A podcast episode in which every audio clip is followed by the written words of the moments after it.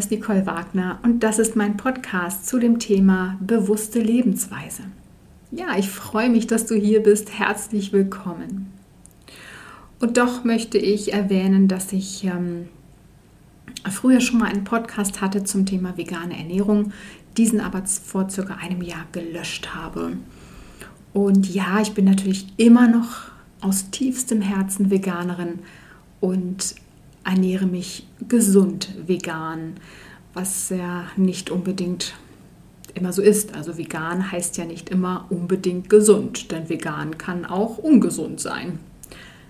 Aber das ist heute nicht das Thema, sondern das Thema ist heute Kohl und die Großfamilie der Kreuzblütler. Ja, und dazu möchte ich erwähnen, dass ich diese Informationen von Anthony William habe, dem Medical Medium. Also Weißkohl, Rotkohl, Grünkohl, Brokkoli, Rübstiel, also Stielmus und Stängelkohl, Blumenkohl, Rosenkohl, Blattkohl, Rucola und brauner Senf, also Rutenkohl, sie alle gehören zur Familie der Kreuzblütler. Die Gemüse in dieser Familie wirken wie jene Menschen, die eine besondere charismatische Ausstrahlung haben, andere begeistern können und das Beste in ihnen zutage fördern.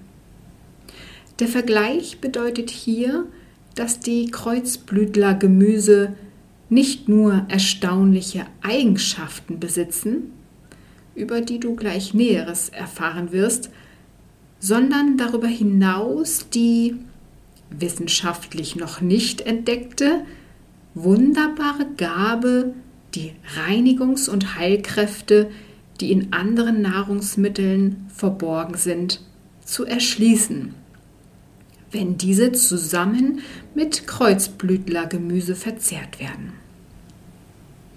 Sieh dir die Beispiele in den anschließenden Tipps an, beziehungsweise höre sie dir an. Die kommen ja gleich noch. Also, in letzter Zeit sind die Kreuzblütler eher schlecht angesehen, weil Fehlinformationen über sie gestreut wurden. Angeblich fördern sie die Kropfbildung, sind also schlecht für die Schilddrüse, aber ich kann dir versichern, dass darin kein Körnchen Wahrheit steckt. Diese Gemüse sind im Gegenteil die besten Freunde deiner Schilddrüse. Sie können sogar Strahlungsrückstände medizinischer oder zahnmedizinischer Art ausleiten, die sich dort festgesetzt haben. Außerdem bieten sie Schutz vor der Virenexplosion, die für so viele Schilddrüsenbeschwerden verantwortlich ist. Kreuzblütler unterstützen die Abwehr von Krebserkrankungen, beispielsweise Brustkrebs, Eierstockkrebs, Gebärmutterkrebs, Gebärmutterhalskrebs, Gehirnkrebs, Darmkrebs. Und Lungenkrebs. Insbesondere fördern sie die Gesundheit der Lunge, weil sie von Natur aus reich an Schwefel sind und dadurch die Regeneration und Neubildung von Lungengewebe begünstigen. Schwefel gehört zu den chemischen Elementen, die in verschiedenen Abwandlungsformen existieren, aber die chemischen Zusammenhänge sind bisher nur ganz oberflächlich erkannt und müssen erst noch in ihrer vollen Tragweite erfasst werden. Die Gemüse der Kreuzblütlerfamilie enthalten Schwefel nicht nur in seiner üblichen makromineralischen mineralischen Form, sondern auch als begleitender Mikromineralstoff. Gemeinsam durchdringen sie das gesamte Lungengewebe und können neben ihrer wachstumsfördernden, regenerierenden und heilenden Wirkung sogar Narbengewebe reparieren. Sie sind reich an B-Vitaminen sowie an den Vitaminen A, C, E und K. sehen wir uns einige zu dieser Familie gehörende Kohlsorten näher an.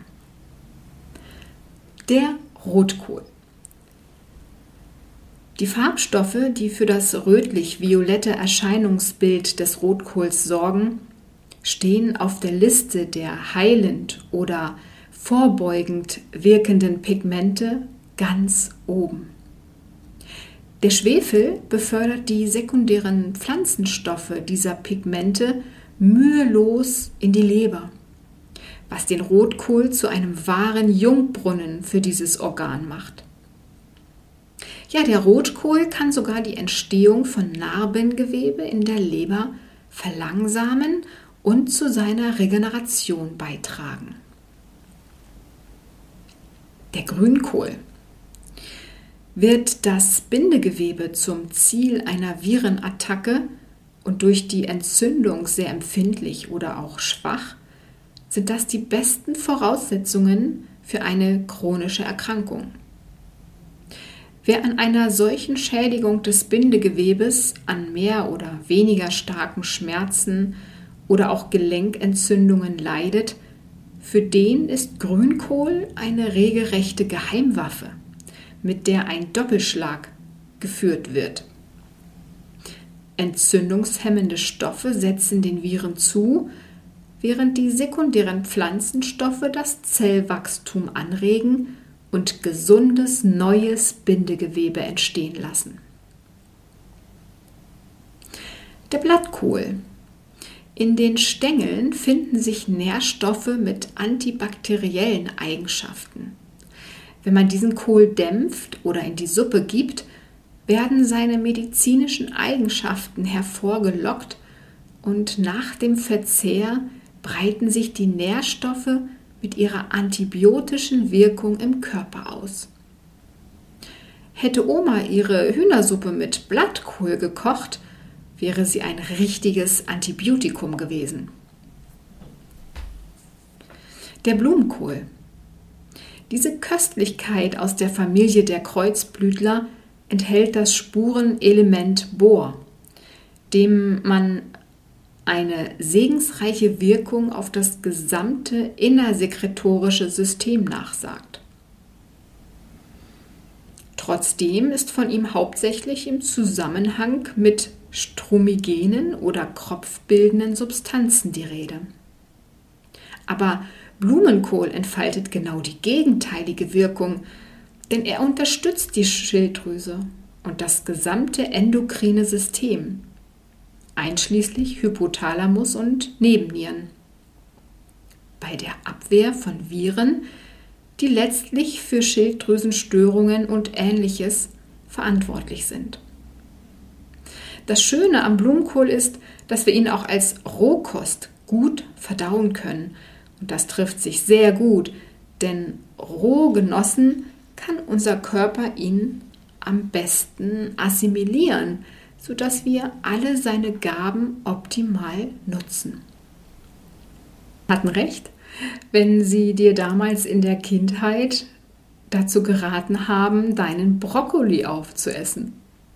Brokkoli ist so etwas wie ein Multivitamin für den Körper und darüber hinaus enthält er in bioverfügbarer Form Spurenelemente und andere Nährstoffe, die alle Körpersysteme einschließlich des Immunsystems in Schwung bringen. Die Natur stellt uns den Brokkoli in dieser schier unnachahmlichen Ausgewogenheit zur Verfügung, damit jedes Organ, jede Drüse, jeder Knochen, jeder Nerv und alles andere im Körper etwas davon hat. Rosenkohl und Weißkohl. Weißkohl ist sehr nahrhaft. Er hilft den Gelenken und wirkt der Osteoporose entgegen. Wenn du dieses Gemüse magst, dann nur zu. Soll die Nährstoffdichte jedoch noch höher sein, ist Rosenkohl zu empfehlen. Er ist zehnmal nahrhafter als Weißkohl. Die Wirkung auf die Gelenke ist besonders hervorzuheben. Aber Rosenkohl reduziert auch das schlechte Cholesterin und erhöht den Spiegel des guten Cholesterins. Er wirkt reinigend auf das Blut und die Leber und andere schwammartige Organe wie die Milz. Seelische Unterstützung. Unsere Kohlgemüse sind eine große Hilfe, wenn man einmal überhaupt nicht mehr durchblickt. Wenn du jemanden kennst, der oder die verwirrt, durcheinander, benebelt oder konfus wirkt, triff dich mit ihm oder ihr auf einen Salat aus Grün- und Rotkohl, eine Schale Blumenkohlsuppe oder ein Gericht mit Brokkoli oder Rosenkohl als Beilage. Selbst wenn du deiner Freundin nur diese Zutaten schnell vorbeibringen könntest, wird das ihre seelische Verfassung bessern. Ja, und die spirituelle Aufgabe.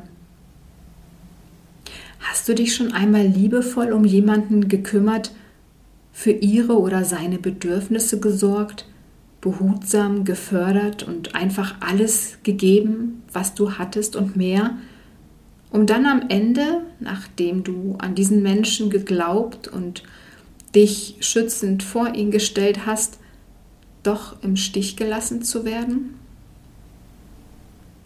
Hast du dich je so gescheitert und Mutterseelen allein gefühlt, während dieser Mensch, den du so umhegt hast, inzwischen Gerüchte über dich verbreitet? Wenn ja, dann haben dann hast du jetzt Freunde in der Familie der Kreuzblütler. Diese Gemüse sind in letzter Zeit in Verruf geraten und werden von vielen gemieden, weil sie angeblich die Kropfbildung fördern, wo doch in Wirklichkeit das Gegenteil der Fall ist.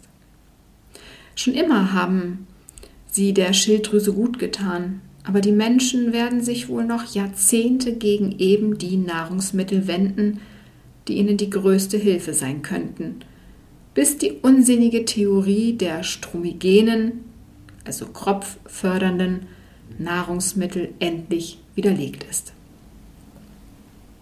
Grünkohl, Brokkoli, Blumenkohl und die ganze Verwandtschaft lehren uns die Bereitschaft, in unserem Leben Raum für Geduld und Dankbarkeit gegenüber uns selbst und anderen zu schaffen. Falls du es bist, der den Unmut anderer zu spüren bekommen hat, richte dich mit der Gewissheit auf, dass du nicht der oder die Einzige bist, dem es so geht, und dass der Gegenwind ihre Wahrheit nicht schmälern kann. Vergessen wir auch nicht, all den anderen mit Wertschätzung zu begegnen, die Zeit und Kraft für uns aufgewendet haben und deren Liebe wegweisend war, selbst wenn wir ihren Einsatz nicht gleich wahrnehmen und würdigen konnten oder sogar allzu schnell vergessen haben. Wie sich die Kreuzblütler um uns bemüht und unsere Gesundheit beschützt haben, so waren auch Menschen für uns da, für die jetzt immer ein Licht in unserem Herzen brennen sollte. Und jetzt ein paar Tipps. Blumenkohl und Algen bilden zusammen ein hochwirksames Entgiftungsteam, das unsere empfindlichen innersekretorischen Drüsen von Chlor, Fluoriden und Strahlungsrückständen reinigt. Sehr schmackhaft wird diese Zusammenstellung, wenn sie wenn, wenn die Algen oder wenn roher Blumenkohl bei niedriger Umdrehungszahl im Mixer fein zerkleinert wird und dann wie Reis in Nori-Blätter eingerollt wird. Also rohen Blumenkohl bei niedriger Umdrehungszahl im Mixer zerkleinern und dann wie Reis in Nori-Blätter einrollen. Zweiter Tipp: Äpfel mit Rotkohl. Diese Zusammenstellung ich kenne es auch noch von früher, von meiner Oma. Ja, diese Zusammenstellung vertreibt Bakterien, Würmer und andere Parasiten, aber auch Viren, die in Leber, Milz und im Verdauungstrakt ihr Unwesen treiben. Ein besonders leckeres und sättigendes Gericht entsteht, wenn du Äpfel, Rotkohl und Knoblauch zusammen mit Tahin in der Küchenmaschine zerkleinerst, bis alles gut vermengt ist. Ja, und die Masse kannst du dann zu Wraps verarbeiten oder auf einem Bett von Blattgrün anrichten. Dritter Tipp. Brokkoli in der Kombination mit Spargel erhöht dessen krebsabwehrende Kräfte und unterstützt seine nierenreinigenden sekundären Pflanzenstoffe. Gib einfach beides zusammen in den Dampfgartopf. Der vierte Tipp. Blattkohl und Kürbiskerne besitzen jeweils einen, einen hohen Zinkgehalt. Aber wenn man sie zusammen verzehrt, ist das Zink noch besser bioverfügbar und wird optimal vom Körper aufgenommen und verwertet. Bestreiche ein paar Blattkohlblätter mit Kürbiskernmus und belege die Blätter mit weiteren leckeren Zutaten, um sie dann zu Burritos zu rollen. Und jetzt kann ich dir noch einen asiatischen Grünkohlsalat dazu vorlesen. Ähm, das Schöne an diesem Salat ist, dass er im Kühlschrank immer noch besser wird, wenn sich die Aromen in Ruhe verbinden können. Bereite deshalb eine ordentliche Menge zu, sodass zwei bis drei Tage lang immer eine tolle Mahlzeit bereitsteht. Ja, für, das, ähm, für den Salat nimmst du einfach zwei Köpfe Grün, Grünkohl zerkleinert, eine Tasse gehobelten Rotkohl und zwei Frühlingszwiebeln gehackt und Sesamsamen nach Belieben. Das ergibt zwei Portionen. Und für das Dressing nimmst du eine Vierteltasse Tahin, das ist Sesampaste, eine Viertel Jalapeno Paprika entkernt, eine Vierteltasse Limettensaft, eine Knoblauchzehe, eine halbe Tasse Koriander, zwei Datteln, natürlich ohne Stein, und zwei Tassen geschälte und gewürfelte Zucchini. Ja, und für das Dressing nimmst du einfach alle Zutaten in den Mixer und pürierst sie zu einer glatten Creme. Und wenn du das Dressing dünner haben möchtest, dann gib noch etwas Wasser hinzu. Und dann kannst du das Dressing in die Grünkohlblätter, die du vorher ein bisschen zerkleinert hattest, ne, kannst du das richtig einmassieren. Das ist wirklich ganz wichtig, bis sie weich werden. Also das Dressing in die Grünkohlblätter einmassieren, bis diese weich werden. Ja, und dann auf äh, zwei Tellern anrichten. Und den Rotkohl und die Frühlingszwiebeln und eventuell den Sesam einfach darüber verteilen. Guten Appetit! Ja, in diesem Sinne, wir hören uns wieder nächste Woche mit einem spannenden Thema. Bleibe oder werde gesund.